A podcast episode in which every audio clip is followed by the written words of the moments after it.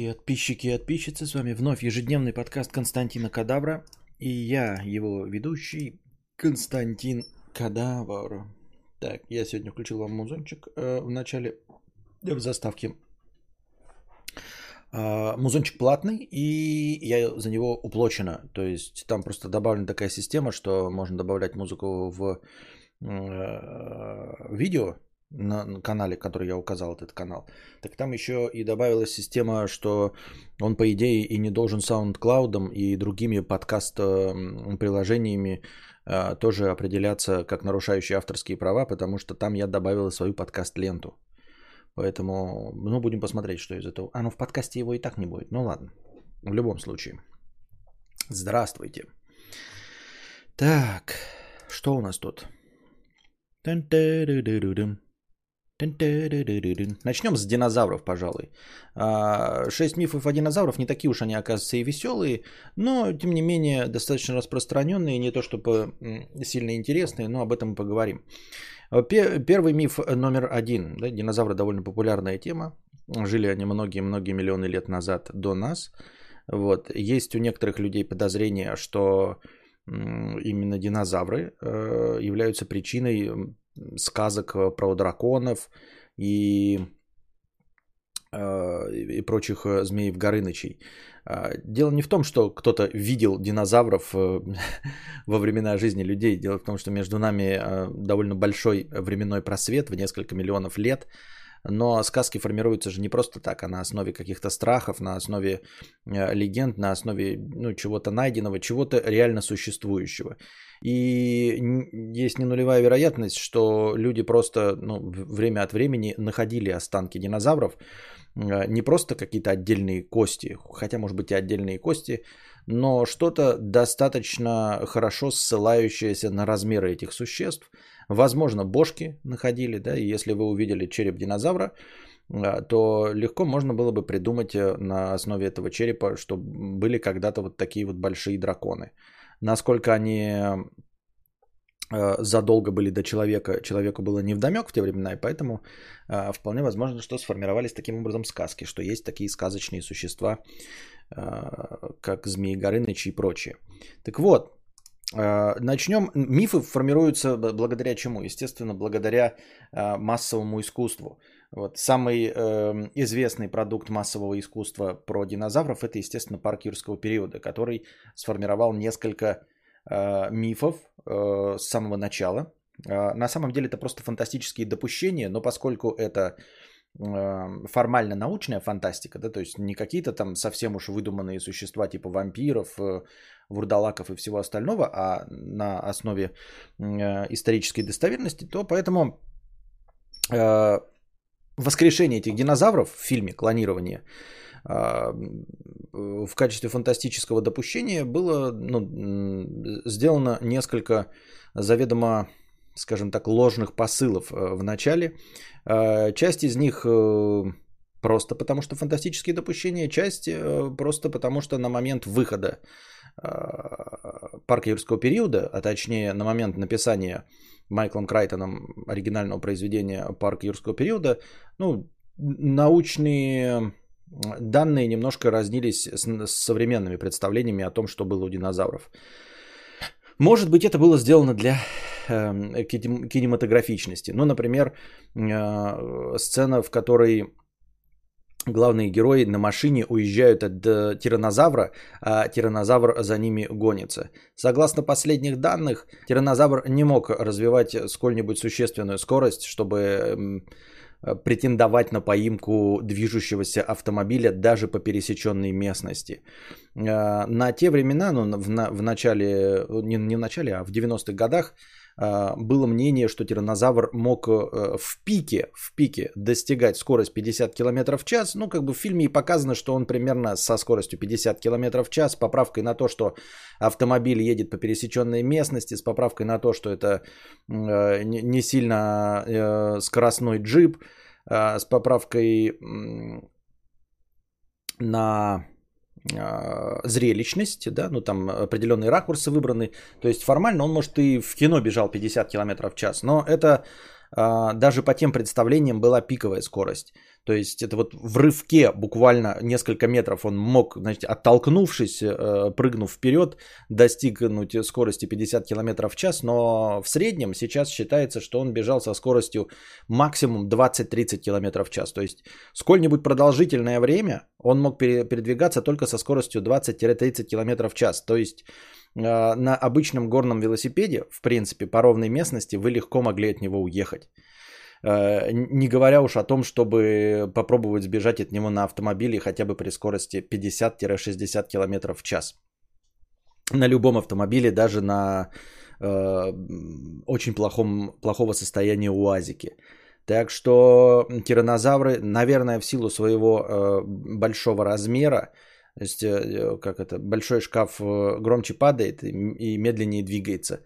Э, поэтому бежали если это можно так сказать, со скоростью 20-30 км в час. Ну, мы можем ориентироваться на современных больших зверей и видите, как быстро передвигаются большие звери. Вы, с одной стороны, можете сказать, ну, есть же бегемоты и медведи, которые довольно резво бегут. Но они в сравнении с тиранозавром или хотя бы даже в сравнении со слоном довольно мелкие пакости. Вот. А большой слон вот передвигается как большой слон. Так что от динозавров вполне возможно было убежать. Не говоря уж о травоядных, э, для которых вы никакого интереса не представляли, поэтому им как бы и нахуй не надо было бы за вами бежать. Вообще ни, ни по какой причине. Миф номер два. Динозавры вымерли сразу после столкновения э, Земли с астероидом. Но это тоже э, все еще спорная тема, что вымерли они именно от столкновения с астероидом. А, и не сказать бы, что это миф, потому что я с самого начала, даже благодаря детским книжкам, знал, что вымерли они, конечно же, не мгновенно. То есть это не было как э, в фильмах там столкновение с бездной. Не, не столкновение с бездной. Столкновение с бездной, по-моему. Там, где... Ба-ба-ба-ба. Хотел сказать, Шайя Лабаф играл. Не, не Шайя Лабаф. Кто там играл? Как его звали-то? Ну, это Фродо. Маленький Фродо играл. Напомните, как зовут маленького Фрода. Забыл, как его зовут. Ну и короче, э, что это такая большая катастрофа. Катастрофа, конечно, была, но непосредственно в месте падения. Понятно, там, может быть, э, после этого последовали извержения вулкана, после этого последовали, э, после столкновения с этим метеоритом, какие-нибудь цунами, которые накрыли и разом поубивали, конечно, какую-то часть живности, но не только динозавров, но еще и теплокровных. Но дальше последовала ядерная зима, то есть поднятие больших объемов пепла, которые прикрыли солнышко, и для хладнокровных динозавров а, понижение температуры окружающей среды оказалось губительным. То есть теплокровные-то как бы нагревались благодаря своему бегу. Ну и тем более мы знаем, что в тот момент э, только мелкие существовали. Ну не мы знаем, я ничего не знаю, я могу и ошибаться. А, могли прятаться, могли другим способом согреваться благодаря своей пище. А хладнокровные, они как бы температура снижается и их активность снижается. Корма умирают и умирают травоядные. За травоядными вместе умирают хищники. Поэтому довольно продолжительный промежуток времени они вымирали, пока э, наступило похолодание, э, снизилась количество э, пищи для травоядных, и, соответственно, снизилось количество травоядных, а потом и количество э, э, хищников, которые за ними охотились и их поглощали. И все равно после всего этого вымерло 75% обитавших на планете животных. 75%. А поскольку это была эра динозавров, не было никаких людей со, с их экологией, с ядерной энергетикой, с вырубкой лесов, э, с, с загоном динозавров э, или вообще любых животных в резервации, с истреблением э, ради рогов каких-нибудь и ради мяса.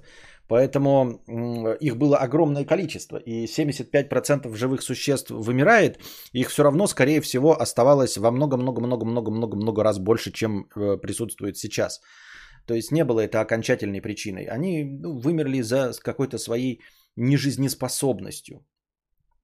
Вот, так что не исключено, что если бы у нас была машина времени, и мы переместились в тот самый момент и оказались бы не только в нужное время, но и в нужном месте, где-нибудь не в месте падения метеорита, то мы вполне благоприятно могли бы выжить. это не это глобальная катастрофа, безусловно, да, если бы она произошла тут вот сейчас, она бы тоже изрядно потрясла мир, но она была бы совершенно не смертельной для э, вида человечества. Вот. И, и, собственно, она не была смертельной для динозавров. Естественно, из э, оставшихся 25% выжили по большей части небольшие существа, которые могли пропитаться меньшим количеством корма. Из теплокровных тоже маленькие существа, потому что могли там прятаться в норке, где-то сохранять себе тепло, пятое, десятое. Вот как-то так это все произошло. Мне просто тоже это интересно, это вот когда э, парочка произведений есть про путешествие там, а, ну, согласно эффекту бабочки, там, как «Грянул гром», да, есть известное произведение, по которому снят фильм довольно провальный. Что вот было бы интересно, да, переместиться в те времена. Ну, за исключением того, что там могли быть какие-то бактерии, от которых мы могли легко и просто умереть. Вот все эти, помимо того, что путешествие во времени, скорее всего, невозможно физически, да, а если и возможны, то не в том виде, в котором это показано в фильмах. То есть мы не можем переместиться, как бы мы хотели, в нашей одежде, там, да, или, например, там вот в кругу какого-нибудь пространства. А, проблем множество есть, да. Например, количество материи в мире, да, то есть если ты куда-то перемещаешься, то ты вот свой объем, ты просто добавляешь его. А есть закон сохранения энергии, закон сохранения количества вещества. То есть э, ты не можешь просто куда-то переместиться ну, в теории можно придумать машину времени, которая замещает, да, то есть мы туда перемещаемся, а этот объем там воздуха, травы и всего остального перемещается сюда. Допустим, мы с этим справились. Э, а дальше откуда идет точка отсчета? Земля же движется, мало того, что вокруг Солнца, Солнце движется в спиралях и все остальное, поэтому Э, как я уже говорил, э, не исключено, что люди падают в какие-нибудь кротовые ныры, норы и перемещаются во времени, но мы их воспринимаем как пропавшие без вести, просто потому что они перемещаются во времени, например, ну, переместится во времени человек, но останется в той же самой точке пространства без привязки к Земле. Он просто окажется в открытом космосе. То есть минус день, вот, Земля переместилась от, по кругу Солнца на какое-то огромное расстояние по своей спирали, даже если точка привязана, например, к Солнцу, то ты окажешься в открытом космосе и просто там умираешь. Вот и все. А потом а, при возвращении Земли по орбите, я не знаю, останешься ты там или нет, тут мои законы, мои познания по физике заканчиваются. В любом случае ты сгоришь в атмосфере, и, ну, твой труп точнее, и никто ничего не узнает. Поэтому теоретические путешествия во времени, они должны были бы как-то еще привязываться к глобальным координатам Вселенной, если они таковые существуют каким-то образом. То есть ты должен был не только переместиться во времени, да, но и просчитать путь планеты Земля а, в этой глобальной системе координат и высчитать, в как, где будет находиться планета и та точка, от которой ты, с которой ты отправился, чтобы обратно в нее вернуться. Ну, вот если мы все эти допущения опускаем, и перемещаемся фантастически каким-то образом на планету Земля в доисторический период, то, как я уже говорил, я бы хотел переместиться, если переместиться, да и жить в доисторическую, дочеловеческую эпоху, когда нет этих э, плюгавых, а, поганых, говорящих лысых обезьян, я бы переместился вот где-то э, где 50-100 тысяч лет до Рождества Христова, чтобы людей еще не было, но в принципе весь мир уже точно выглядел так, как сейчас – не было никаких диких динозавров и всего остального. А, потому что переместившись, если на несколько миллионов лет назад, мы еще и не уверены в составе воздуха и кислорода, да? То есть, может быть, там был переизбыток кислорода благодаря пышной растительности. Какая часть из вокруг э, обитающих живых существ могла нанести тебе вред, тоже не очень понятно. Потому что э, те э, представления о динозаврах, которые есть у нас сейчас, это э, теоретические слепки на основе на основе э, костей. Э, грубо говоря, даже в детских книжках, вот сейчас современных, которые я Костику показываю, там прямым текстом написано, что вот мы рисуем динозавра серо-буро-малиновым. А что вы нам сделаете? Потому что на самом деле никто не может быть уверенным в том, какого цвета были динозавры. То, что мы видим в кинотеатрах, это просто ну, такой по-нашему, э, по человеческому взгляду, реалистичный Э, цвет для динозавра на основе крокодилов, на основе других там каких-то варанов, которых мы знаем, что они вполне могли бы выглядеть так. Еще на основе каких-то данных там остатков кожи может быть, но это может быть очень большой ошибкой. Э, они могли вообще иметь какой угодно окрас. э, и сильно от нас отличаться. Я уж не говорю о том, что э, динозавров, сколько бы мы ни открыли, мы там каплю в море только знаем. И появившись там, ты просто увидишь огромное количество непонятных насекомых, готовых тебя укусить и впрыснуть в тебя э, э, миллиарды видов боррелиоза, болезни Лайма и еще любых других бактерий, от которых ты сразу же в муках скончаешься при переизбытке кислорода и каких-то других газов, которые были в те времена и при которых жили те животные вполне себе благополучно. Вот. Но такой довольно интересный, мне кажется, э, переместившись вот в времена динозавров, да, э, э, я для себя рисую, рисую картинку такой классической хтони, понимаете? Потому что сейчас вот мир цивилизации – это мир христианских, хри... авраамических богов, авраамических религий. У нас везде, во всем мире присутствует наше представление о справедливости. Справедливость, она высшая. Даже аметисты, не очень понимая, э, в каком мире они живут, э, в мире чего, они все равно ориентируются на э, представление о мире из религий. То есть мы, в принципе, живем в мире ожидаемой справедливости. Ну, э, встретив медведя, да, мы все слышали, там, читали какие-то байки, что если не смотреть ему в глаза, он на нас не нападет. Если там, наоборот, смотреть в глаза волку, то ты, как сильная личность, можешь его побороть, и он убежит. То есть можно победить силой, что есть какие-то причинно-следственные связи, а этого всего нет. А, обратившись и попав э, вот в тайгу, настоящую или в какие-то вот такие джунгли, э, об этом и написаны э, разные произведения, вот эти все фольклорные сказки уральские, э, про горы самоцветов, хозяйку Медной горы, огневушки-поскакушки, якутские сказки, всякие национальные сказки. Они и все и пышут вот этим, понимаете, страхом перед дорелигиозной эпохой, в которой нет религиозной логики, нет религиозной логики справедливости. Понимаете, там боги они не, даже уже существующие боги религии, они уже не добрые и не злые. Ты можешь подчиняться и злому богу. Ты можешь молиться злым богам и, и выжить, и, и попасть, я не знаю, в чертоги злых богов и припеваючи жить. А если мы возвращаемся вообще в доисторическую, дорелигиозную эпоху, то Бог, он существует рядом с человечеством. И мы здесь знаем, что э, плохого там, как плохое животное, накажут, что есть какие-то там хищники, которых мы воспринимаем как агрессоров, кого-то чего-то. А, а травоядные нами по умолчанию воспринимаются как добро, что можно куда-то выбежать даже из самой страшной тайги. Но когда ты там оказываешься, если вот ты чувствуешь шум тайги и ее знаете, такую глобальность, с которой ты не можешь э, никак взаимодействовать, то есть не чувствуешь ноги человеческой. Вот пока ты идешь по лесу, тебя так успокаивает мусор, он тебя дико бесит, да, какие-то бутылки. Но потом ты проходишь все дальше и дальше за грибами.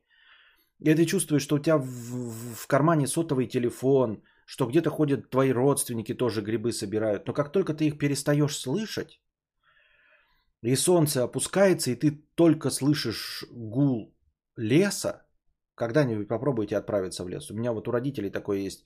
И там очень близко это на, на, наступает. Вот буквально холм спустишься, вот за город выйдешь и в холм спустишься, и все. И самолет не летит, дорога не шумит, и только деревья шуршат. И вот ты оказываешься вот ровно в том же положении, как если бы вдруг оказался 100 или 150 тысяч лет назад. Вот он лес такой же был 150 тысяч лет назад здесь стоял. И ты бы даже и не понял, что ты оказался 150 тысяч лет назад.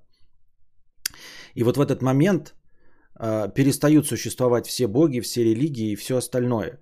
И вот отправившись куда-то в доисторическую эпоху, ты оказываешься на Земле, э, в которой тебе никто не скажет и не подскажет, типа, делай все правильно и будет правильно, а потому что не будет правильно.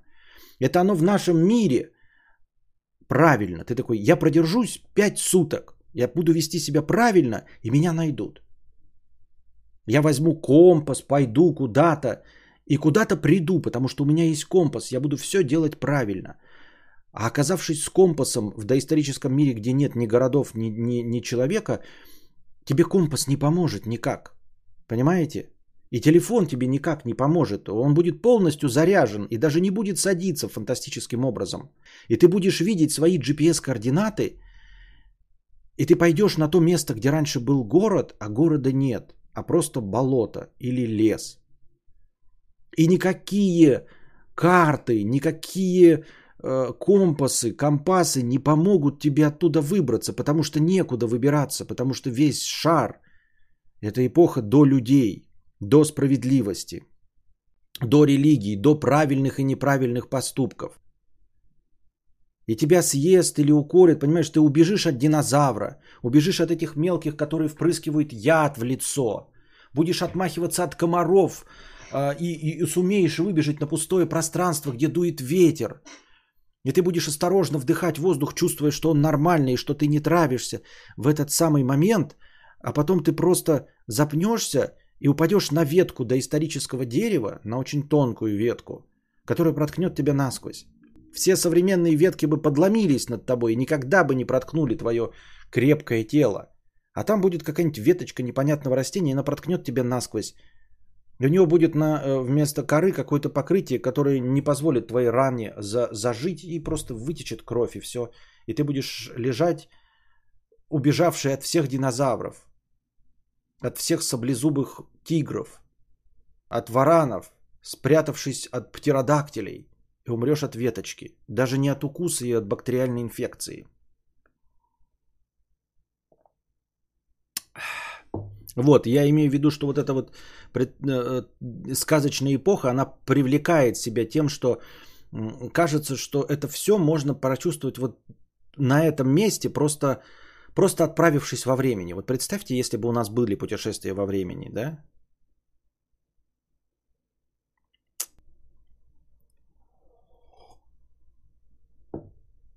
Вот такие дела.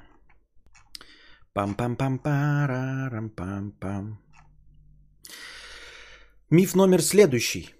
А, от тиранозавра можно спастись, замерев на месте. Это тоже э, миф из э, парка юрского периода. Там а, они почему-то представляли себе, что он э, как современный хищник а, в темноте видит по большей части движения. Если ты замрешь, то для динозавра ты не будешь отличаться от камня, куска говна, ветки или чего-то другого.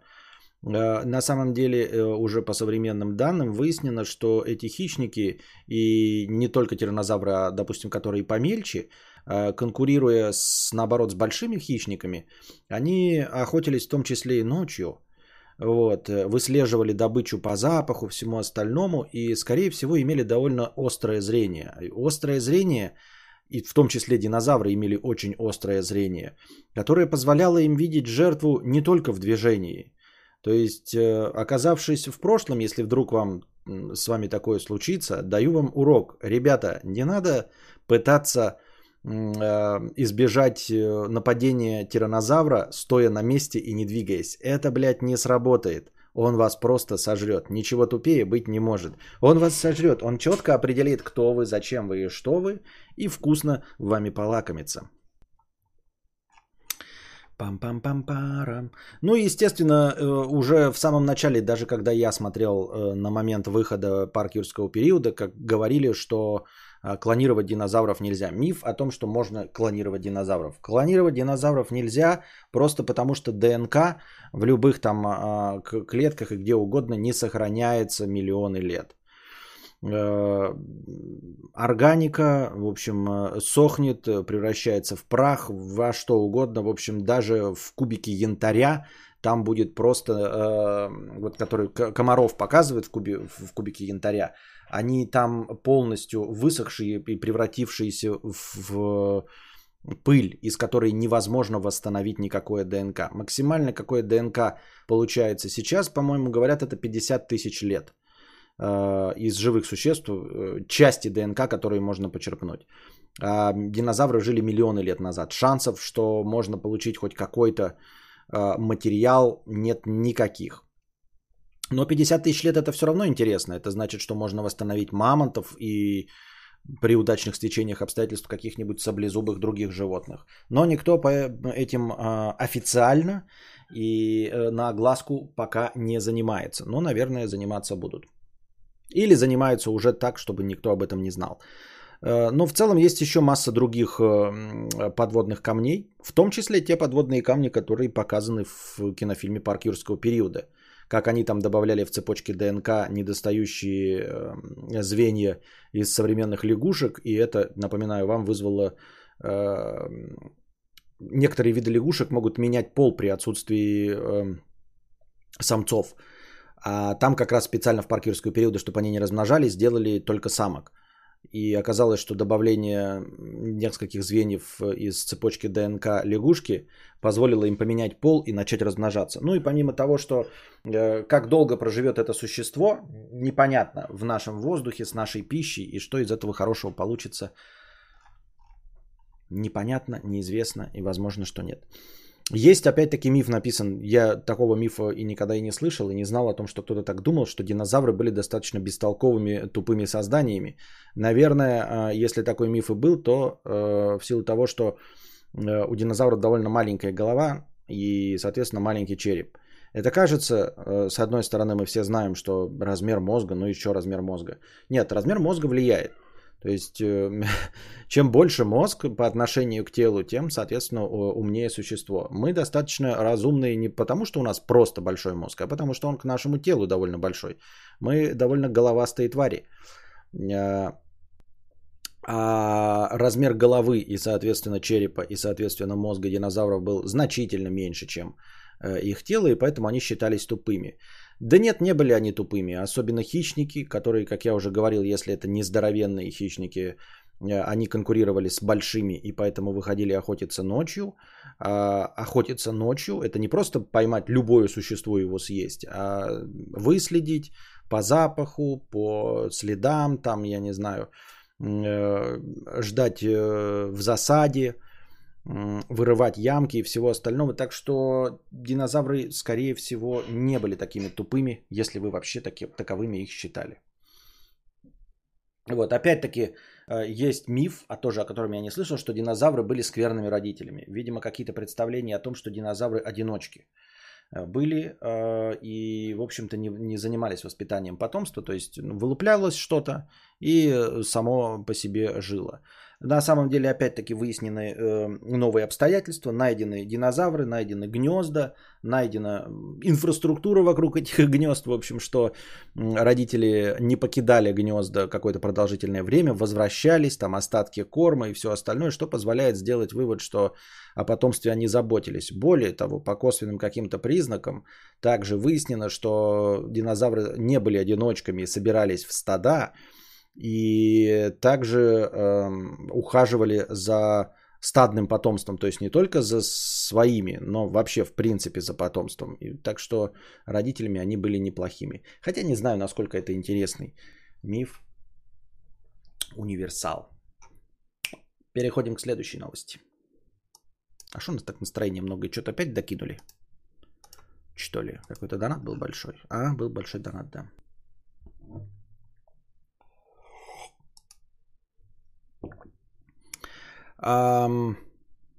Продюсер Бандианы э, высказал мнение, что следующего агента 007 будет играть мужчина-британец любой расы. Ну, как обычно, разговоры про повесточку. Если вы смотрели последнюю часть, то давайте, сейчас будет спойлер. А, если вы смотрели последнюю часть, то там агент 007 уходит на пенсию, и его, ну не его заменяют, там просто другие же агенты всегда были. Напоминаю вам, что 007 0-0 это обозначает, что у него есть лицензия на убийство, то есть он э, может применять силу и убивать людей. По-моему, это обозначает, что без спроса, то есть по своему усмотрению э, применять смертоубийство. Это вот 2 нуля. Э, за большие заслуги дается, там очень э, доверенным людям. И 7 это его тупо порядковый номер. То есть были и есть 001, 002, 003, 004, 005, 006, 008, ну и все остальные. Они есть, понимаете? Чтобы вы не думали, что 7 это тоже что-то обозначает, и он один такой на целом свете. Нет. Агентов 2 нуля, их изрядное количество. Но, тем не менее, он ушел на пенсию, чтобы номер не терялся. Это вам не спорт. Насколько я помню, где-то в баскетболе в одной команде нельзя иметь одни и те же номера. То есть, э, чтобы не путались э, в пределах истории баскетбольной, то каждый имеет какой-то свой номер. Но не знаю, по-моему, должно быть больше, чем 100 игроков в команде. В любом случае. Больше, чем 99 игроков. Возможно, трехзначные номера есть, я не в курсе. Но что-то есть какое-то такое ограничение. Возможно, оно снимается через несколько лет. Но какое-то время нельзя использовать номер игрока ушедшего. Поэтому номера в одной команде не совпадают у заменяющих новых молодых игроков. Так вот, в Ми-6 такого правила не придерживались, и сразу же другая агентша, э, чернокожая дама, у нее был номер 007. Это в последней части, если вы не заметили. И сразу начали кудахтать о том, что вот следующий Джеймс Бонд будет э, э женщина, дескать, э, агент 007, и вполне возможно, что вообще это актриса, а может и не это. Ну, в общем, Конечно же, всем это не понравилось. Джеймс Бонд сказал, что это мужская роль, но он сказал не про это, он сказал, что э, в современных реалиях, он все равно по повесточке все, женщины, э, женщинам нужны хорошие женские роли.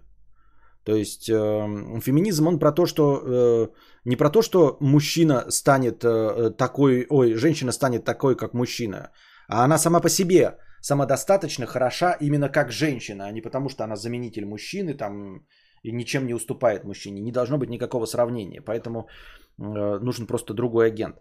Э, вдобавок ко всему, почему речь идет, внимание, спойлер, в конце э, Джеймс Бонд умирает. Именно Джеймс Бонд в исполнении Джейм, Дэниела Крейга умирает. Это впервые происходит за всю историю франшизы о Джеймсе Бонде. Но в конце в ролях пишется как это обычно и бывает в таких э, в уверенных франшизах, что дальше будет продолжение, пишут to be continued, там было написано э, Джеймс Бонд э, коминг когда-то там в будущем. В общем, Джеймс Бонд вернется. Э, то есть, что это не конец франшизы, не последняя серия, Джеймс Бонд вернется. Так вот, Джеймс Бонд вернется. Понимаете? Не агент 007. В фильме была чернокожая актриса, она играла агента 007, но в конце было написано, что вернется именно Джеймс Бонд. Вернется не Ташики э, Джонс э, в качестве агента 007, вернется не какой-то э, Джек Дэниелс в роли агента в, в роли агента 007, а вернется именно Джеймс Бонд. То есть вернется именно этот персонаж. Понимаете? И персонаж Джеймса Бонда, он действительно и справедливо может быть сыгран любым британским мужчиной любой расы, но мужчиной, потому что Джеймс Бонд это Джеймс Бонд. Это не Джамина Бонд, не Джейми Бонд, а именно Джеймс. Мужское имя Бонд. И там прямым текстом, я не знаю, откуда вообще шли эти разговоры от людей, которые смотрели фильм. И какие могут быть вообще вопросы. Я, я понимаю, что там может быть Идрис Эльба, там, я не знаю, Джимон Хансу, кто угодно. Но что это точно будет Джеймс Бонд, а не женщина. Потому что написано было, вернется Джеймс Бонд. Еще раз подчеркиваю, не агент 007, коим может быть любой, как и показано в фильме. Любой человек может быть назначен агентом 007. Но вернется не агент 007, а именно Джеймс Бонд. Ну и, в общем, а, продюсер подтвердила, также она поддержала Джейн Дэниела Крейга и сказала, «Э, я думаю, что не хватает отличных женских ролей, и для меня также важно, чтобы мы создали фильмы про женщин для женщин. Так что Джеймс Бонд должен быть мужчиной-британцем любой этнической принадлежности и расы. Такие вот дела. А, ну да, еще они сказали, что до 2022 года даже не рассматривают. То есть пока э, у них нет даже первых намеков и всего. То есть сидят, просто отдыхают. Прокат фильма пока еще идет. Там стриминговые сервисы, денежки еще собираются. Э, фильм прекрасный, мне очень понравился. И все. И эм, а, до 2022 года они даже еще там, не начинают созваниваться, чтобы решать вообще в какую сторону смотреть и кто может сыграть Джеймса Бонда.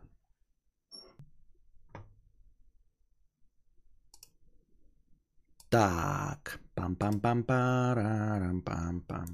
Следующая новость в нашей повестке. AirTag, Apple AirTag используется канадскими автоугонщиками для угона автомобилей. Напоминаю вам, что Apple представил э, такой брелочек, который помогает отслеживать э, вещи. Вы можете приделать этот брелочек к ключам, там, к телефону, еще к каким-то там к рюкзакам, к вещам, которые могут потеряться, и их отслеживать. Для тех, кто не в курсе, напоминаю вам, что это не GPS-трекер. GPS-трекер это вот э, какой-то гаджет, работающий на глобальном позиционировании на спутниках и посылает сигналы там экономичный раз в минуту, там не экономичный раз в секунду. Э, такие э, штуки называются GPS-трекерами, э, и они довольно большие. И большие, тяжелые и дорогие, они в силу работы на батарейках. Если вы когда-нибудь задумывались об этом, а, я вам отвечаю на вопрос. Например, GPS-трекер можно повесить на шею там, собаки, или кошки, но это довольно здоровый набалдажник по современным меркам. Ну, представляете, вот, вот, вот например, такой вот GPS-трекер, он будет работать не больше двух суток. Потому что э, глобальное позиционирование по спутникам жрет очень много энергии, очень много энергии. Ему все мешает, здание, все остальное. И ловя спутники, а их нужно, по-моему, как минимум 7 для точного позиционирования, если мне память не изменяет. А, поэтому постоянно держать как минимум 7 спутников и больше. А, поэтому он жрет очень много батарейки. А, и существуют такие специальные ошейники. Они для того, чтобы довольно быстро найти собаку. Не через неделю, а вот ты, например, ее в лес выпустил, и вот она у тебя куда-то убежала. И ты можешь ее преследовать и поймать. Ну и вот там сутки-двое потратить на поиски ее в деревне где-нибудь. И вот эта вот штука, она кажется в руках небольшой, а на самом деле, когда ты на шею кошки повесишь, то это будет довольно увесистая дура. И на шее собаки это тоже будет довольно увесистая дура. И работать это будет двое суток. И есть такие довольно здоровые штуки, вот вплоть до таких размеров. Естественно, самое главное там э, приемное оборудование и батарейки. Это я просто показываю большие, которые, например, э, кладут в контейнеры. Если ты пересылаешь контейнер, например, с тачками какими-нибудь и хочешь отслеживать, как плывет твой контейнер, не спиздили ли его контейнер, где-нибудь остановился или что-то там вот отслеживать, такие кладут в контейнеры или привязывают к контейнерам, которые, у которых длительная батарейка и которые э, работают автономно от двух недель там, примерно там, может быть до месяца, я точно не скажу, ну понятно дело в зависимости от батарейки. И они посылают сигналы не раз в секунду. То есть это вы не будете как в кино, да, видеть, как он там прям плывет. Он будет посылать э, сигналы раз в минуту. Это тоже при наилучшем раскладе. А так вы можете, чтобы экономнее было, поставить там раз в час, например. Тогда дольше продержится, естественно. Ну или раз в минуту, если вы следите за большими объектами. Поэтому э, GPS-навигация потерянных предметов это пока еще на данном этапе с нашим уровнем батареек и поглощением GPS э, энергии э, совершенно нереалистичная вещь. Поэтому вот используется AirTag. AirTag работает на другой технологии. И канадские злоумышленники использовали для отслеживания дорогих автомобилей, то есть они куда-то прилепляли э, в незаметное место незаметное для владельца, потому что он еще и пиликает. Ну, и они не слышали, в общем, эти владельцы. Ну, куда-то там прилепляют под выхлопную трубу, а, в этот в бачок для бензина там приоткрывают, ну, где-то где стоит на стоянке, чтобы отследить машину, где она находится а, ночью, и потом ее спиздить. Ну, какое-то непродолжительное время она, в общем, подает сигналы. Технология довольно спорная и странная. Как она работает? Она работает э, по привязке к другим, другой технике Apple. То есть она позиционируется не по спутникам и не по расстоянию к спутникам, а по э, расстоянию к другим объектам, э, к другим гаджетам Apple современным. То есть э, Apple вот этот AirTag, он просто ищет вокруг технику Apple ну и знает же, где она находится. Техника Apple-то подает сигналы, где GPS-навигация, и посылает вот примерно, я там в 10 метрах от такого-то телефона, в 5 метрах от этого телефона и в 5 метрах от этого.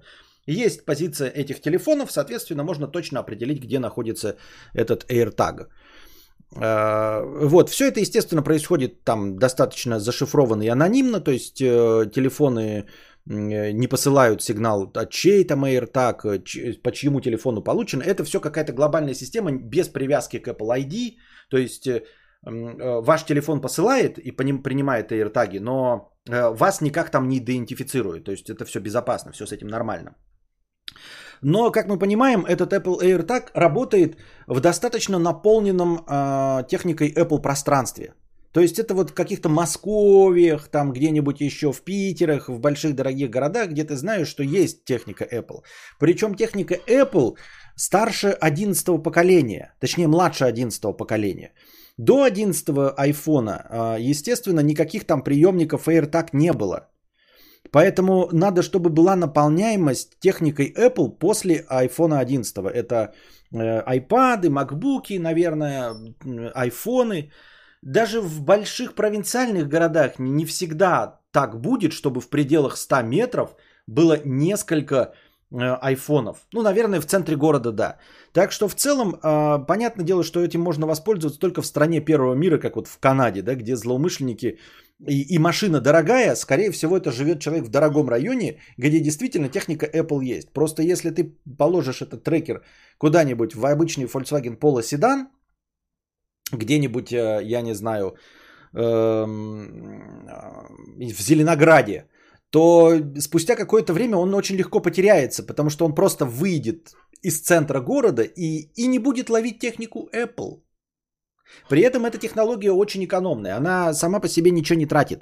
То есть вот этот вот, этот может работать, я не знаю, насколько там встроенная батарейка или как он там работает. Но, в общем, довольно долго в любом случае. Это вам не GPS. А, поэтому она очень маленькая, а, вот, и работать может очень долго. Но при условии, что есть в округе где-то в зоне досягаемости техники Apple. Если техники Apple нет, то все зря. Но, естественно, этим можно пользоваться вот в случае с дорогими автомобилями. Действительно, можно куда-то привязываться. Куда бы он ни поехал, там, скорее всего, будут обладатели техники Apple. А так к полусе... Ну, никто полуседана не будет, э, наверное, вычислять такой, э, такой штукой. Он просто уедет и через 5 минут потеряется навсегда.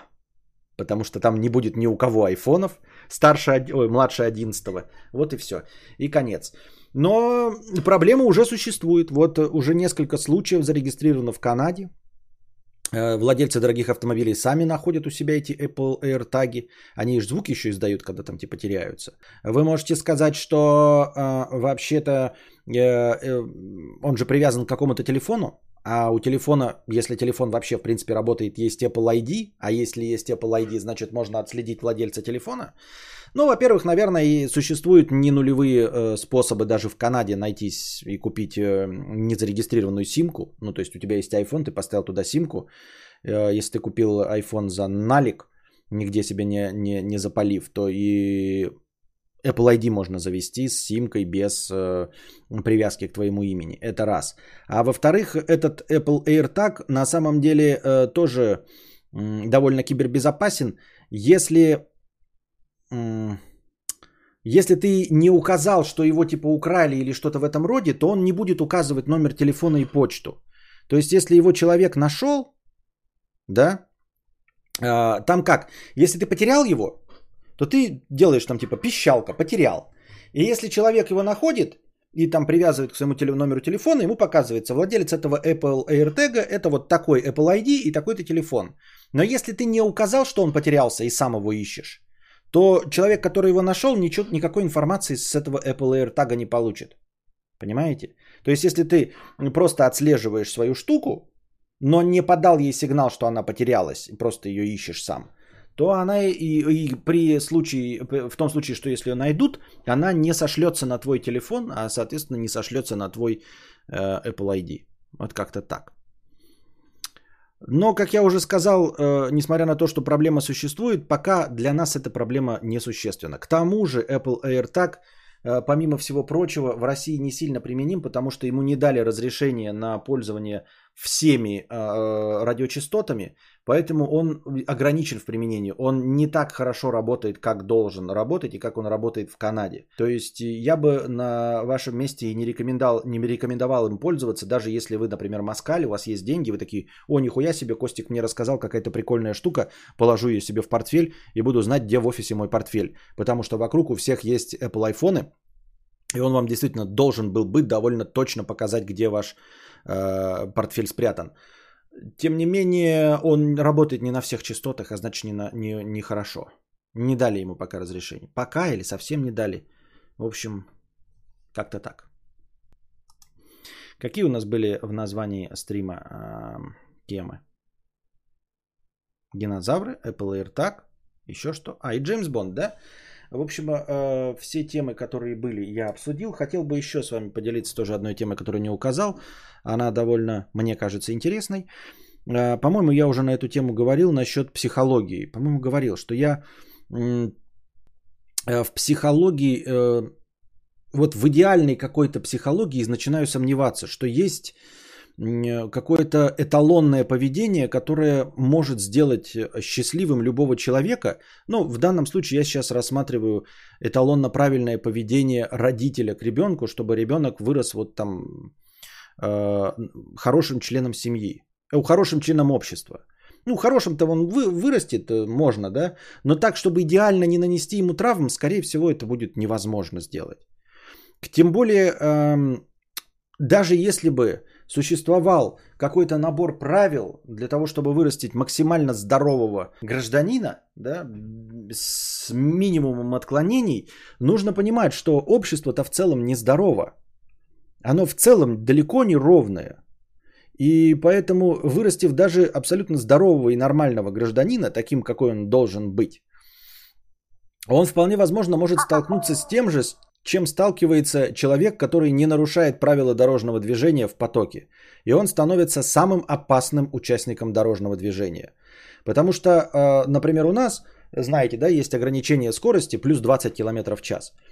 И если везде э, указан ограничитель скорости 60, то все едут примерно около 80.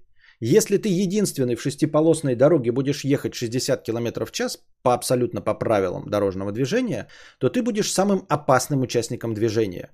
Потому что все э, знают, что можно э, там ша, в шашечки поиграть, можно где-то не включить поворотники и все остальное. Никто не ожидает, что ты будешь полностью соблюдать правила дорожного движения.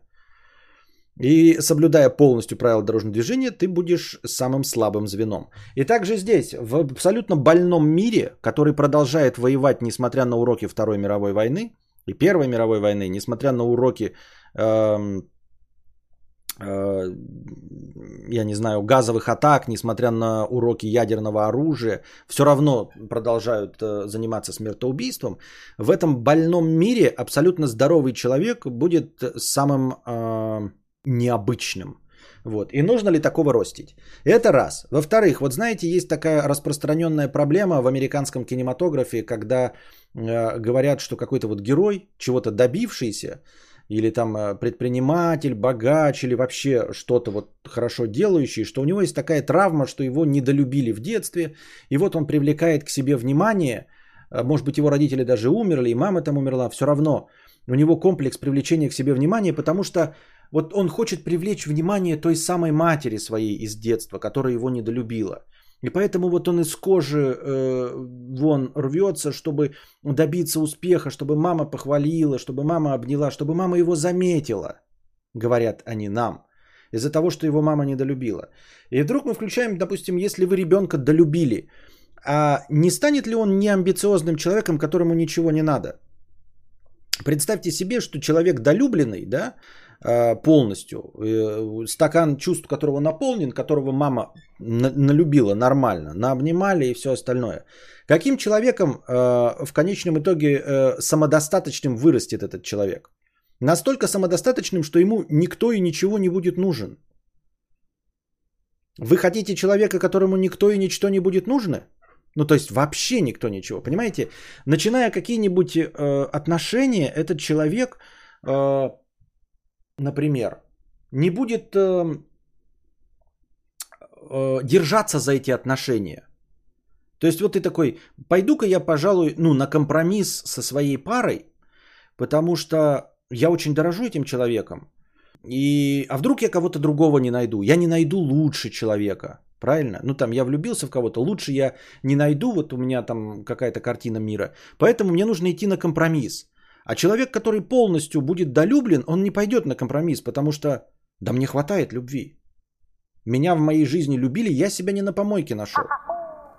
Понимаете, идти на компромисс это где-то в какой-то месте считать себя недостаточно хорошим, чтобы стремиться куда-то. А если тебя полностью долюбили, то ты абсолютно хорош, понимаешь? Если у тебя не было этого недостатка любви, то ты, в принципе, идеальный человек. Для себя, внутри ты такой, я хорош.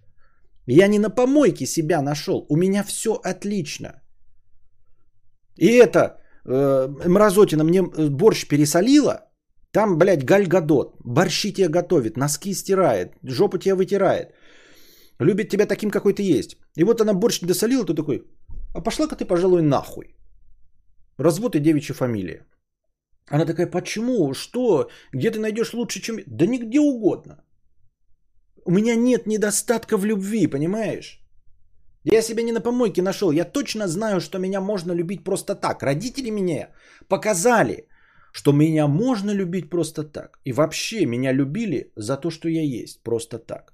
И если я нашел тебя и свою маму, которая меня любила просто так, я найду и другую, и лучше тебя. Вот. Поэтому а, понятное дело, что где-то найти надо компромиссно. Это одно полярное, да, когда ты пытаешься а, заполнить а, пустоту, которую тебе недолюбила мама, а тут полярное, когда тебя полностью перелюбили, и ты не хочешь больше ничего. Ну, то есть, как это называется? Ты с, с гиперопекой, ты пытаешься от этой гиперопеки избавиться. Понятно, что где, ну, где-то можно вот найти вот эту среднюю серединку на половинке. Я имею в виду, что э, распрыг для ошибки довольно широк. Просто э, я сейчас вот на это смотрю, когда, знаете, там раньше э, смотрел э, критично на вопящего ребенка. Например, на полон там бьется в истерике, да, и там бабки какие-то стоят. Ой, какой у вас капризный ребенок, э, и что из него вырастет. А я сейчас такой стою, не потому что у меня опыт, у меня еще ребенок не вырос, я еще ничего не знаю. Но я в целом на это стою и смотрю, а что? Ну это что из него вырастет? Ты такой же гражданин, как и ты вырастет. Понимаете, люди не умирают от того, что вот они становятся какими-то, от того, что они в детстве были истеричными, или наоборот слишком тихими, или крикливыми, или у них была гиперактивность. Все равно они все вырастают или в той или иной степени становятся счастливыми, окончательными членами общества и все равно доживают. Сколько мы читаем биографии вот этих известных людей, у которых были какие-то травмы в детстве. Ну и что, они пережили эти травмы? Да, они живут, может быть, это им портит жизнь, может быть, сильно портит, может быть, поменьше портит жизнь, но в любом случае это не критическая ошибка, понимаете? Я имею в виду ошибки в психологии, ошибки в воспитании воспринимаются не как критические ошибки, потому что вот э, э, помните там э, с детства тебя там ставят в пример или наоборот не пример. Вот смотри там, например, ты такой спокойный, хороший, да, а вот Вася-то смотри, какой крикливый, плаксивый, постоянно истерит.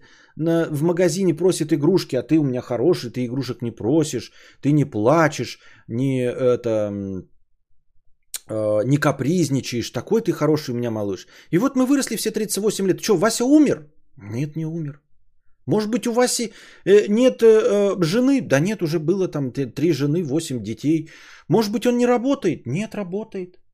И доживем мы с ним оба до 76 лет, понимаете? Если мы сейчас возьмем э, и переместимся в прошлое и посмотрим, э, например, как был воспитан, как, как вел себя в детстве Бэткомедиан, или как себя вел в детстве Моргенштерн, или как вел себя в детстве Дружи, или как вел себя в детстве, э, я не знаю, Саиндук, да вот кого угодно, Филипп Киркоров, мы увидим абсолютно разных людей, ну, разных детей. Кто-то истерил, кто-то орал, кто-то был абсолютно спокойным, кто-то рисовал э, в три года реалистичные вещи, кто-то там э, играл музыку, кто-то что-то это не умел, а в итоге все выросли в разных просто людей, просто в разных людей.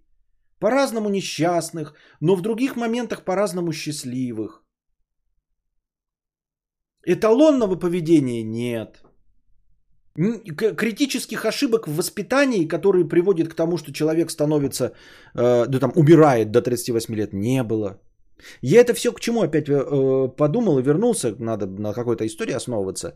Я книжку читаю Кости про Винни-Пуха и что-то вспомнил, что там Кристофер Робин же главный. И вспомнил, что Кристофер Робин написан на основе Кристофера Робина, э, настоящего сына Александ... Александра Милна, который написал Винни-Пуха.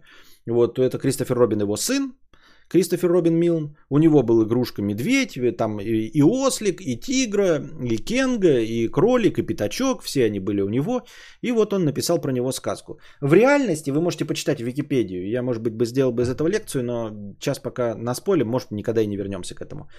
А, в реальности эм, э, нам может показаться, что ну, наверное, хороший отец, если он про своего сына написал детскую книжку, про то вот как, там даже в сказке в самой в оригинальной, как этот Кристофер Робин приходит к отцу, и отец рассказывает ему сказки про этого же медведя, про самого Кристофера Робина, то есть он в самой книге придумывает своему сыну сказки про медведя, в которых сам же его сын Кристофер Робин участвует. Только на деле он ему этих сказок не рассказывал. Он вообще с ним почти не общался. Кристофер Робин сам об этом рассказывал, это всем известно. Это и не скрывал ни Александр Мил, ни его жена, с которым у него были очень странные отношения, потому что он ее любил, а она что-то какая-то была не очень-то его любила. В, в один определенный момент, когда было 10 лет Кристоферу Робину, она уехала в США пожить на 3 года с любовником, потом вернулась. Они эм, Кристофер Робин по-разному общался с родителями, потому что они не проводили время вместе, хотя они формально состояли в браке. А, когда они даже все были вместе вот в, в маленьком возрасте, отец не общался с ребенком, он его видел, вот это английское э, старое доброе общество.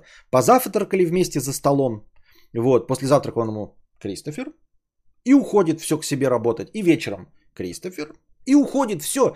И он не общался со своим ребенком.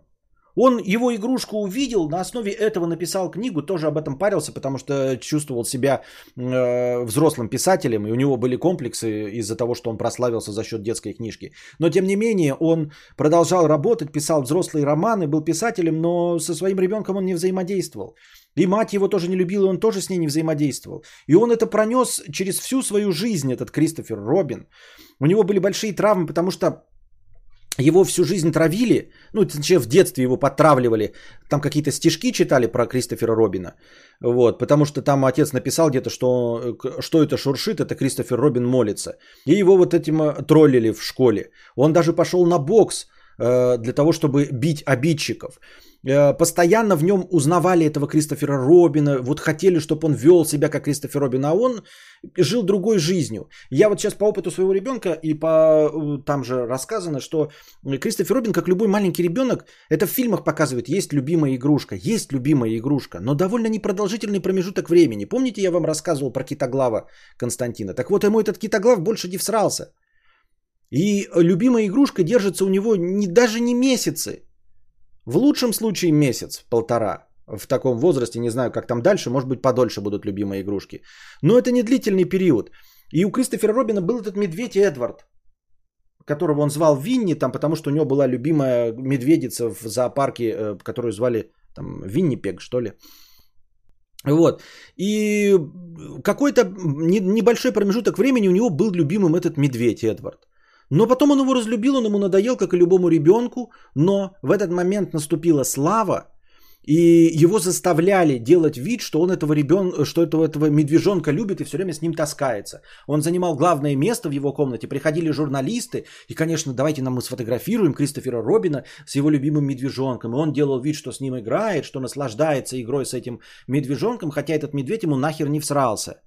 И потом он его много лет хранил, и уже там в взрослом возрасте отдал и медведи, и ая, и этих отдал в Нью-Йоркскую библиотеку куда-то в коллекцию.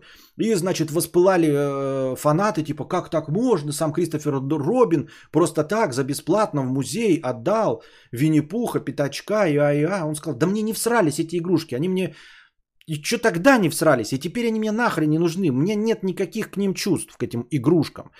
Потом он тоже мечтал стать писателем, несмотря на то, что со своим отцом он мало взаимодействовал. Но как и любой ребенок, безусловно, любит своих родителей. Даже если они пьют, курят и его бьют, он все равно хочет быть с ними, ну, потому что так природа завязана. И он хотел быть писателем. И в итоге он написал три книжки. Первые две книжки это воспоминания о том, как он был Кристофером Робином там в, моз, в детском возрасте, в подростковом. И третья книга там про его философию. Но в целом первые две книги, как я понял, они такие достаточно жесткие, жалобные, примерно, наверное, без юмора, как «Похороните меня за плинтусом». Ничего в них хорошего про жизнь Кристофера Робина не было. в этих двух первых книгах, которые он написал про свою жизнь. И это я все к чему веду. Ну и прожил он 76 лет. Умер в 96 году, то есть прожил полноценную, большую, длительную жизнь. Не умер он от того, что его недолюбили. Не умер он от тех травм, которые наносила ему э, излишняя популярность. Да, его травили, но многих травят. Это плохо. Никто не хочет, чтобы... Я ни в коем случае не призываю. Никто не хочет, чтобы его детей травили. Но я имею в виду, что это были не критические ошибки, приведшие к его там э, какой-то смерти. Он вырос полноценным гражданином, он женился, был счастлив в браке, он э, имел... Сначала где-то работал, потом подписал эти книжки в свое хобби. Э, у него был книжный магазин, который они со своей э, женой вели. Э, у него родилась дочь с ДЦП, которая тоже прожила полноценную жизнь, насколько это возможно, с ДЦП до 56 лет и умерла от каких-то врожденных своих пороков сердца. Но 56 лет прожила с ДЦП, все нормально. И они в честь нее назвали, ее там Клэр Милн, она внучка, получается, Александра Милна, создали фонд, для детей и больных ДЦП. Э, этот фонд пополняется с гонораров, ну, в общем, с авторских прав по Винни-Пуху. Все хорошо, то есть наследие Винни-Пуха пошло на пользу. Оно сейчас, вот все эти денежки, они идут в фонд по борьбе с ДЦП. Имени Клэр Милн. И она прожила свою жизнь, и он прожил, и были у него и отношения, и брак, и дочь, и магазин, и бизнес, и умер он Э, стандартным гражданином в 76 лет. Просто я к тому, что э, историю о его нездоровых, э, нездоровом родительском воспитании можно просто прочитать в Википедии. Не в каких-то особенных статьях, а прямо в Википедии. Там все прямым текстом написано, что Александр Милн и, ну, и его жена Дороти не сильно жаловали Кристофера Робина, ни с ним не встречались. До 9 лет он 100% э, времени проводил с нянькой. Родители его видели вот там два раза в день. И все. И то вот привет, пока. Больше ничего. И что, ну и прожил он нормальную обычную жизнь. Наверное, вот, травмы были? Были. Но эти травмы, скорее всего, были просто как претензии к родителям. То есть на последующей жизни он все равно нашел себе отношения. Не знаю, насколько это были травмирующие, но не, не был ни психопатом, в психбольнице не лежал, не лечился никак от этого. Просто избавился от этого прошлого. Просто ему не нравилось, что его узнавали как Кристофера Робина. Он это ну, старался скрывать там. Жил обычной жизнью и все у него было. Было, было. И прожил полноценную 76-летнюю жизнь. Несмотря на задокументированное неправильное воспитание его родителями. Ну, то есть, в конечном итоге, максимум, что ты можешь получить, да, если ты не совершишь фатальных ошибок, ну, и бывает, наверное, ошибки, где, очевидно, там, да, если там бьешь своего ребенка, там, прям совсем, да, унижаешь, какое-то вот такое психологическое насилие. За исключением этого, все равно это в пределах допустимого.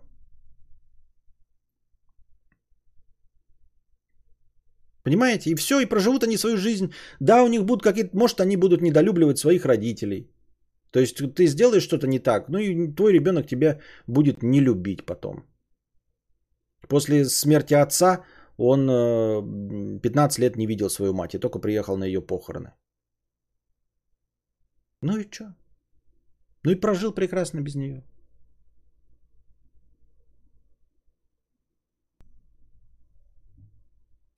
Мы же это уже обсуждали вроде в мире тонны успешных амбициозных людей, которые выросли в условно идеальной семье и благодаря отсутствию психологических травм имели меньше препятствий на пути к успеху. Ну, к сож... почему? Я не помню, чтобы мы так это обсуждали, но может у меня с памятью проблемы. Но я хочу сказать, что есть ровно столько же успешных амбициозных людей, которые травмированы.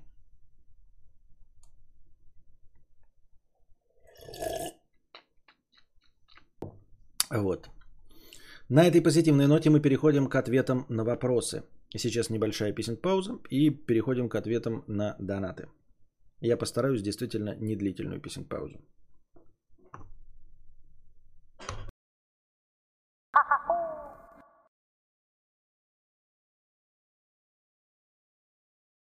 Так, отдохнули маленько, пойдем по донатам. Так.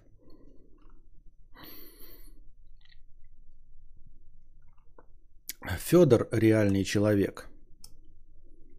Простыня текста. История микроговна. Твори богатей, Константин, завидую твоей уникальности. Тут, чтобы ты завидовал моему богатству, которое бы у меня было. Что, как, что значит? Хотя это, это какой-то тонкий подъеб, типа завидую твоей уникальности. Это как, типа, завидую твоей альтернативной одаренности. Обидно, обидно. Тонко, тонко, тонко обидно. Работаю в колл-центре. Решил переночевать в тренажерном зале, чтобы не тратить время на дорогу туда и обратно, так как текущая смена заканчивалась поздно, а следующая начиналась рано. Ночую третий раз. В этот раз утром вещи оставил неубранными и пошел на смену. По возврату в зал через два часа вещей не обнаружил. Матрас, спальник, подушки, рюкзак.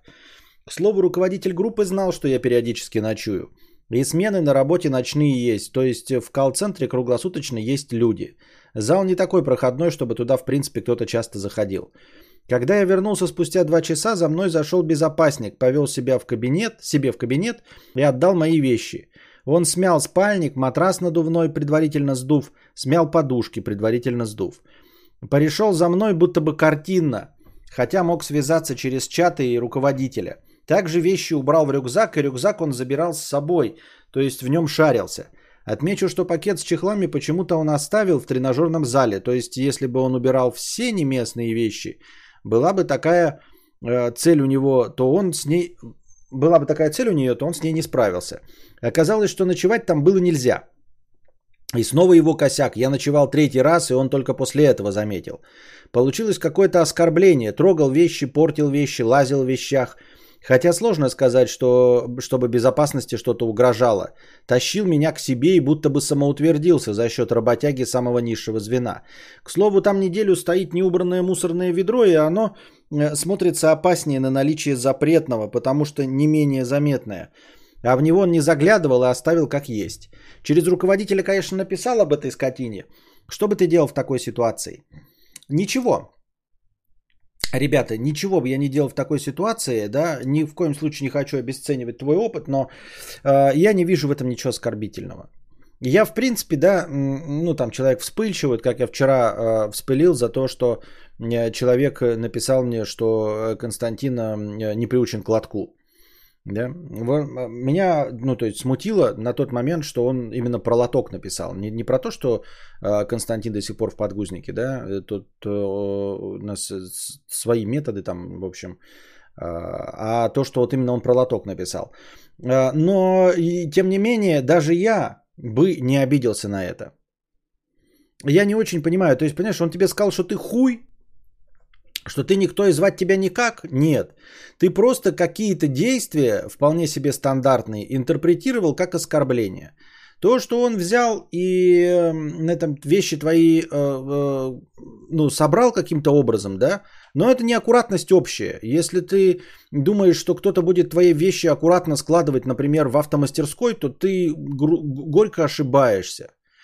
Вот. Людям абсолютно насрать на чужие вещи. Не потому, что они хотят тебя оскорбить э, или самоутвердиться за счет э, человека низшего звена. Нет, люди просто неаккуратны.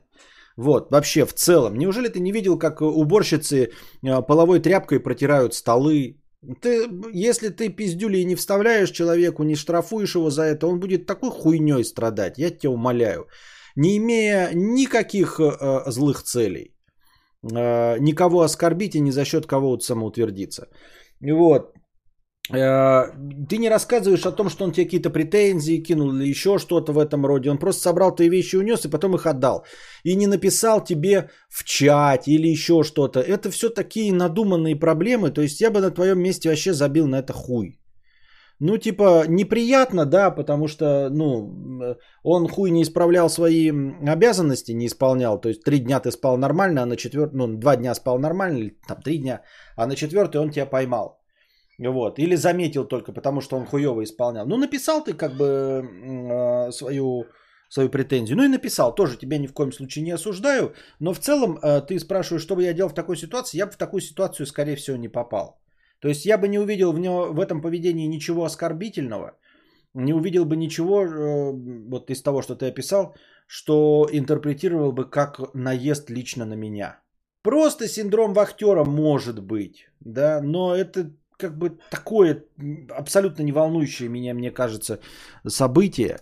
Ни в коем случае, может быть, я ошибаюсь, может быть, ты там недорассказал. Тебя задело, ты э, предпринял действие, ты написал начальнику. Если тебе кажется, что это несправедливо, ты действительно э, за, заметил его огрехи. То есть э, сказал, а что это он хули тогда лапает мои вещи, если он, сука, три дня до этого не замечал э, и не исполнял свои обязанности. То есть, если тебе это важно, ты написал все окей. Но, отвечая прямо на твой вопрос, что бы я делал в твоей ситуации, я бы не делал ничего. Не потому, что там дальше что-то последует или что-то такое, да, а просто потому, что я не вижу э, ничего оскорбительного. Опять-таки, это вполне возможно из-за довольно терпильского отношения. То есть, настолько много люди со мной, мимо проходящих, э, хамят, что я уже гораздо меньше вещей воспринимаю как оскорбление. Я так замечал, знаете, какие-нибудь ролики на ютубе. Я вот считаю себя вспыльчивым человеком на дороге, да, то есть я вижу, там поворотники не включают, я там, ну вот вам рассказывал, да, и вы справедливо думаете, что я вспыльчивый человек. Но я как-то смотрел ролики какие-то на ютубе без аварий, да, где какие-то люди выкладывают вот с авторегистраторов, типа, посмотрите, какой ужас, какая же тварь, какая там мразь, да, и на, на ТикТоке тоже такие нарезки. Ты такой смотришь, и там подпись. Посмотрите, какая мразь. И ты такой смотришь, всю минуту смотришь такой. И чё, блядь? А где мразь-то? Что было? Заходишь в комменты, и там пишут, короче, тоже типа, нихуя не можем понять, что, блядь, в чем претензия. И там кто-то напишет, ну, наверное, он, э, значит, так среагировал, потому что человек перестроился в его полосу прямо перед самым поворотом. Там пишут, ну типа он же был за, там за 30 секунд до него. Ну да. И автор такой пишет, да, вот единственный нормальный человек, который заметил. Ты такой, ебать, я оказывается ультраспокойный на дороге. Какие люди, блядь, обидчивые, в ахуе вообще. Понимаете, то есть человек с поворотником, но перестроился в его полосу. Он думал, что он первым на светофоре будет стоять и оказался вторым. Вот он ехал, да, там поворот, грубо говоря, да, две полосы. Он где-то, блядь, здесь едет, а здесь второй стоит с поворотником нормально вот сюда перестраиваться. Такая мразь, прям такая мразь. Это я вот там специально привожу в примеры. И куча таких вот, знаете, там типа, вот посмотрите, какая мразь, там тоже что-то. Ты такой, и что, блядь, происходит? Вот что происходит? Слишком медленно обгоняет. Опережает, точнее, не обгоняет, да, по, по, по полосе. Там какое-нибудь трехполосное движение – Значит, тут тошнот, здесь человек пошел на, значит, на опережение и обгоняет. За ним, значит, этот автор едет. Тут пустая полоса, которую он может всех объехать. Нет, но он, значит, вот этот пидор, который медленно обгоняет.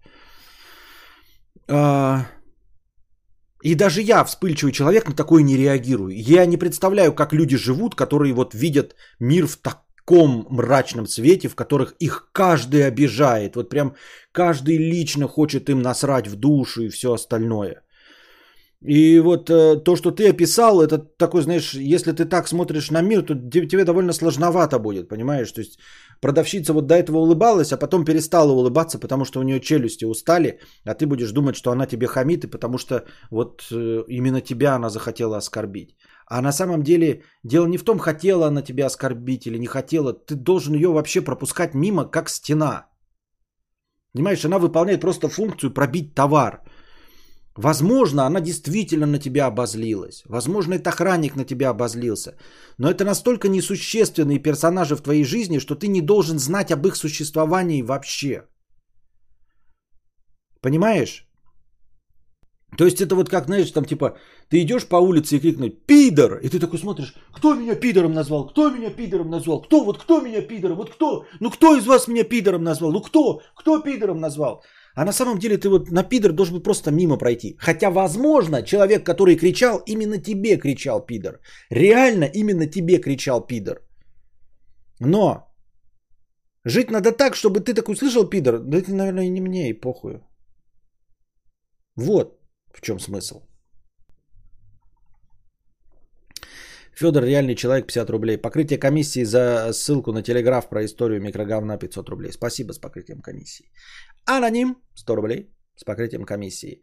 Константин Касьянович, а нет возможности выложить не лекцию о Дюне отдельно, чтобы ссылаться на нее? А то я сама с трудом нашла ее на канале. Название подкаста «Километровый» и Дюна в самом конце теряется среди всего прочего. Слышать было очень интересно. Спасибо. Э, я как-то сомнение, что я не понял, почему вам понравилась Дюна, потому что мне казалось, что я первые 20 минут очень косноязычно все рассказывал. То есть, в принципе, потом я выровнялся, но вначале было довольно косноязычно. Я думал, вам не понравится. Ну, вырежу, переложу. Хорошо. Тем более, спасибо Дасту Делакруа, он уже сделал, даже превьюху.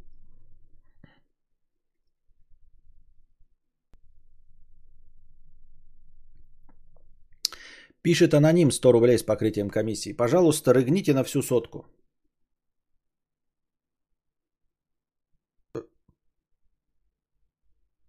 Маркетолог 997. Блять, я опять пропустил меня очередной донат. Извините меня, пожалуйста, маркетолог. Должен был твой первым быть. Топ-менеджер ларька с шаурмой. Привет, Константин. Немного предыстории. Как можно понять по нику, я занимаюсь маркетингом. В этом деле считай 10 лет. В целом не жалуюсь, умения, деньги, отдых, все путем. Сейчас у своего ключевого клиента являюсь директором по маркетингу на аутсорсинге в достаточно крупном проекте в общепите «Доставка еды». Так вот, этот же собственник весной 2020 э, года купил ларек с шаурмой. Он планировал быстро делать сеть по городу, вкладываться в развитие доставки шаурмы и так далее. Э, но что-то пошло не так. Шаурмичный э, бизнес застрял на стадии одного павильона. Сейчас этот денежный мешок пересматривает свои активы, объединяет их в холдинг, и в этом холдинге места для шаурмы не нашлось. Поэтому сей прелестный ларек он решил продать. Теперь самое интересное и главный вопрос. А, громко не смейся, но я один из топ-менеджеров этого самого ларька с шаурмой. Всего нас таких топ-менеджеров шаурмы там трое – я отвечаю за маркетинг, второй за производство, все, что связано с продуктами, рецептурами, готовкой и так далее. Третий за операционную деятельность и все остальное. Один из этих топов предложил, давайте на троих выкупим проект у текущего собственника. Тем более мы уже в этом бизнесе все знаем, понимаем и прямо сейчас там работаем. Причем деньгами вкидываться не надо. Собственник готов отдать нам в рассрочку, чтобы каждый выплачивал за этот ларек как за кредит. С одной стороны, тема привлекательная, так как шава вроде пошла. За неполный год, как мы трое рулим в этой шаурме, выручка выросла в 1,7 раза. Динамика положительная, гостям шаурма нравится и вроде все неплохо. Если верить оптимистичному прогнозу партнера, то к следующему лету оборот ларька дойдет до миллиона рублей в месяц, и мы трое получим хорошие барыши. С другой стороны, несмотря на такой рост, проект болтается около нуля – то есть никакой прибыли пока не дает. Все съедает аренда, зарплаты, расходы на продукты. И это при том, что мы трое топ-менеджеров работаем там чуть ли не на добровольных началах. Нам за внимание к этому проекту немного доплачивает текущий собственник, и эти деньги не проходят через ларек. Второй момент. Впереди не сезон для шаурмы. Мы э, на, в регионе зимой холодно и трафик падает. Значит, в перспективе пары месяцев ларек вообще может работать в минус. Третье – финансовый риск. Хочешь не хочешь, а если вписываться в это, то каждый месяц лично мне нужно будет выплачивать за покупку ларька в кредит около 45-55 тысяч рублей. И если от ларька не будет нормальной прибыли, то эти 45-55 тысяч придется дергать из своего основного дохода и, например, меньше тратить на игры, отдых и пивко. Скажи, мудрец, как бы ты поступил в такой ситуации? Принял бы риски ради ожидаемой неплохой перспективы в деньгах? по расчетам партнера, если э, темпы, рост, темпы роста останутся с лета, темпы роста останутся, то с лета каждому из нас, троих от ларька, будет минимум плюс 100-120 э, тысяч рублей в месяц. Или послал бы, променяв журавля в небе на синицу в руке. Дело не в журавлях в небе, а в синице в руке, а вот э, в нескольких пунктах. Э, во-первых, э, это не ты принял решение купить ларек, а один из ваших троих партнеров. А вот тут написано у тебя, если верить оптимистичному прогнозу партнера, то к следующему лету, то есть это оптимистичный прогноз партнера, а не твой. Не ты это увидел, не ты это придумал, а есть оптимистичный прогноз партнера. И в конце, опять-таки, ты пишешь, по расчетам партнера, если темпы роста останутся, то с лета это опять расчеты партнера, не твои. То есть тебя кто-то уговаривает вложиться в это дело. Если бы ты сказал, я сам видел э, потанцевал этого ларька и вот решил купиться. Как ты думаешь, Константин, стоит ли мне там в кредит все остальное? Но на данный момент я заметил два триггера, которые указывают на то, что это не ты увидел потанцевал ларька, а что тебя уговаривает один из топ-менеджеров. То есть предлагает тебе вписаться в тему, а, в которую ты сам не заметил. Это раз. Во-вторых, меня смущает три собственника. У ларька, серьезно, три собственника. Вообще бизнес ни с друзьями, ни с какими-то другими людьми лучше не заводить. Начинайте свой бизнес с нуля, но один. Или, по крайней мере, с семьей. Потому что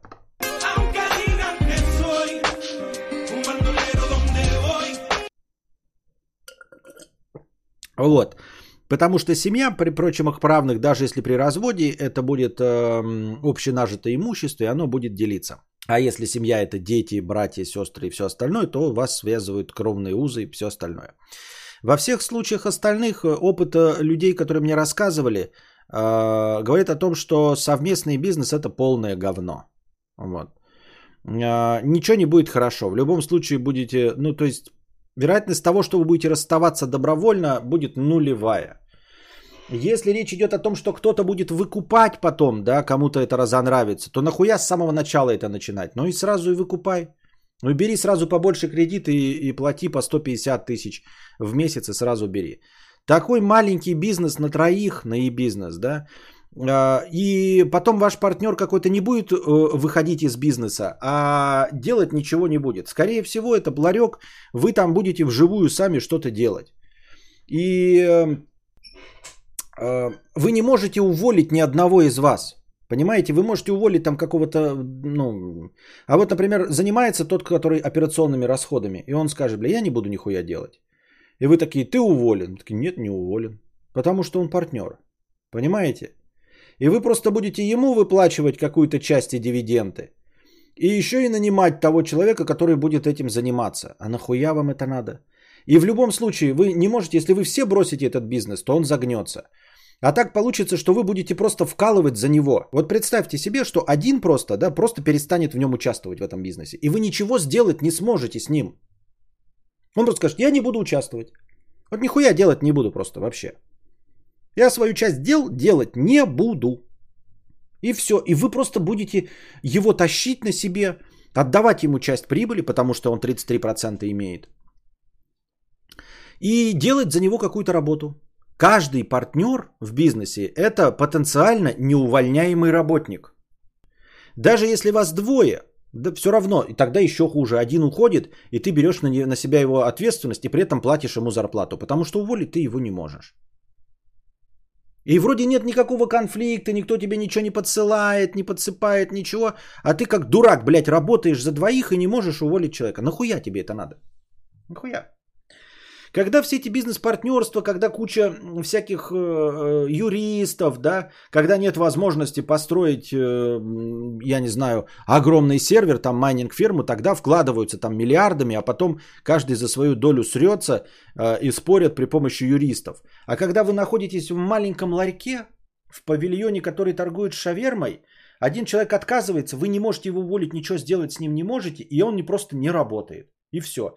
И вы оказываетесь как дурак. Потому что если бы ты был один, то э, отказавшийся работать там бухгалтер, ты бы такой, ну вы уволены. И он увольняется, и ты нанимаешь нового. Деньги не теряются, никуда не уходят, весь доход идет тебе. Если бухгалтер перестал работать, ты его просто увольняешь. Если кто вот у вас один этим занимается, один этим, один этим. Э, все, что связано с продуктами. Вот он перестал продукты закупать. Тебе придется нанимать нового человека, закупать продукты, а при этом тому партнеру платить зарплату. А тут бы ты просто уволил, и все человека, когда ты один. Поэтому иметь бизнес э, партнеров это самая дебильная штука, которая может быть. Не начинайте бизнес ни с кем. Бизнес есть бизнес. Вот. И нет, вы скажете, ну как же так миллионы же людей? Ну, во-первых, миллионы людей и наступают на эти грабли. Э, во-вторых, часть людей э, заведомо, как я и говорю, дела ведут, как там семейный дом Гуччи, только со своими родственниками, э, которых, с которыми все равно все в общий котел идет, понимаете? Все равно все в общий котел. А в остальном, ну, типа разные бизнесы бывают. Есть, когда ты вкладываются несколько партнеров, и они участвуют только деньгами и прибылью. То есть, если в бизнес ты вкладываешь инвестора, то инвестор получает просто свой доход. Он и так никак не работает. Но у вас не бизнес, когда вы взяли деньги инвестора и в своей лаборатории делаете лекарство от ковида. И он все равно у вас никак не работал, он получает просто долю от э, акций. Нет, у вас ларек, в котором вы явно хотите, чтобы каждый из пара, партнеров работал. Если бы у вас были просто партнерские отношения как инвестиционные, без участия в управлении, просто инвестиции, тогда еще можно было говорить.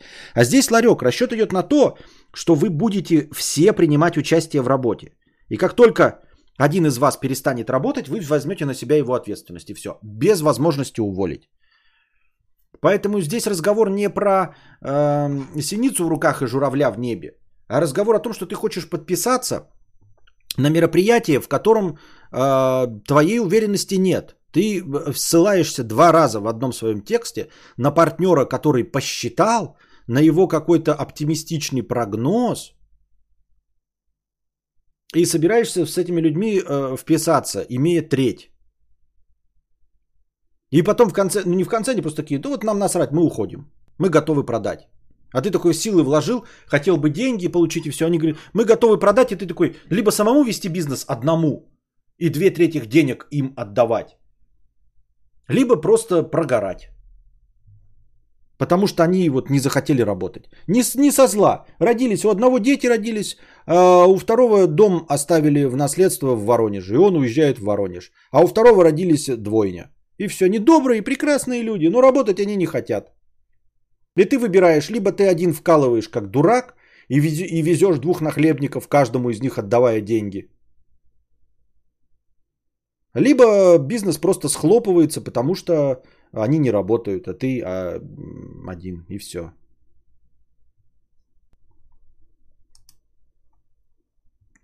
Такое ощущение, что ларек с шаурмой это эвфемизм для какой-то незаконной деятельности угол собаки. Возможно, но я видишь, как, как видишь, я этого не понял. Я отвечал про ларек с шаурмой на серьезных щах. Законопослушный гражданин, 1000 рублей с покрытием комиссии. Э, дедлайны близко, делать до хрена, посему посидим подольше. Спасибо. Аноним 51 рубль. Спасибо. Шахтер Макс 50 рублей. Дырявый капрофил с шоколадкой на выходе. Спасибо. Человек не нулевая вероятность. 50 рублей с покрытием комиссии на продолжение Курабье. Спасибо. Аноним. 51 рубль. Какинг пауза? Я не знаю. Антибыдло. 250 рублей. Кадавр, доброй ночи. Хочу поднять тему для бытовой философии. Давать милостыню, давать милостыню – это добрый поступок или медвежья услуга? Э, давать милостыню – это не добрый поступок и не медвежья услуга. Давать милостыню – это сделка с собственной совестью.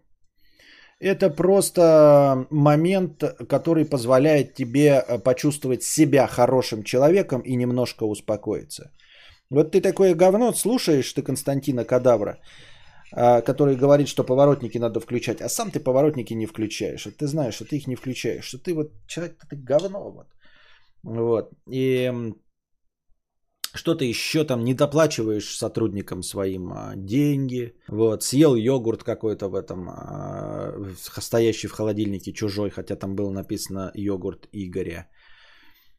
И кому-то нахамил там в очереди. Ну, в общем, а, нельзя сказать, что ты герой сказок, которых ты читал, которые ты читал в детстве. И вот тебе подходит гражданин и просит 20 рублей.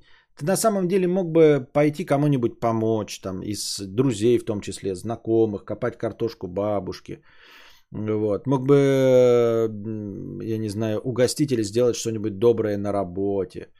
Э, мог бы соблюдать правила дорожного движения. Но ведь это все так сложно. Это все так душно. Вместо этого ты просто даешь 20 рублей алкашу, да или даже не алкашу, может быть даже просто какому-то мошеннику, который э, поберушка постоянно собирает деньги. И успокаиваешься. То есть ты закрываешь этот гештальт, ты совершил добрый поступок. Ты хороший человек, потому что вот помог человеку в его э, нужде. Хотя на самом-то деле Тебе, ты просто не задумываешься на том, пойдут на пользу эти деньги, для чего они ему, не найдет же он от этого работу. Это же не удочка, которая позволит ему эм, покушать на следующий день. Тебе его проблема не волнует. Ты не возьмешь, не поведешь этого человека вонючего под руку домой, не умоешь его, не постираешь его одежду, не попытаешься устроить его на работу, не узнаешь, в чем его проблема, как он потерял паспорт, где его родственники, как вернуться, как отсудить квартиру, которую у него отобрали черные риэлторы. Ты все этого делать не будешь. Тебе нужно дать 20 рублей, чтобы отмазаться от Вселенной, от совести, от э, какого-нибудь высшего существа, которое лично для тебя, на тебя смотрит с облака. Вот, и ты хороший человек. Ты вел себя нормально, как обычный гражданин весь день. Ну и такое себе. А тут тебе потребовали 20 рублей, ты дал, и такой, блядь, а я хороший чувак. Никакой ты не хороший. Но это прекрасный способ успокоить свою совесть. И продолжать вести себя как хамло на дороге, вот, не помогать людям, не отвечать на им просьбы, не вдаваться в подробности и не решать настоящие проблемы людей, а именно дать 20 рублей. Это очень дешево. Это очень дешево, но очень хорошо успокаивает душу и совесть. Прекрасно успокаивает. Ты прям каждый раз, давая 20 рублей, ты чувствуешь себя охуительным человеком, когда тебе подходит алкаш и просит 10 рублей, ты ему дал, и ты прям такой охуенно себя чувствуешь. Вот не знаю, как вы, а я прям чувствую себя охуительно. И только вот сейчас здесь рассуждая, я понимаю, что на самом деле ничего я не делаю доброго, и что для меня эти 10 рублей не стоят ничего, а приносят огромное удовольствие от осознания того, какой я хороший человек. Хотя я никому не помогаю. Приходите завтра, приносите добровольные пожертвования. А пока держитесь там. Всего доброго, хорошего настроения и здоровья.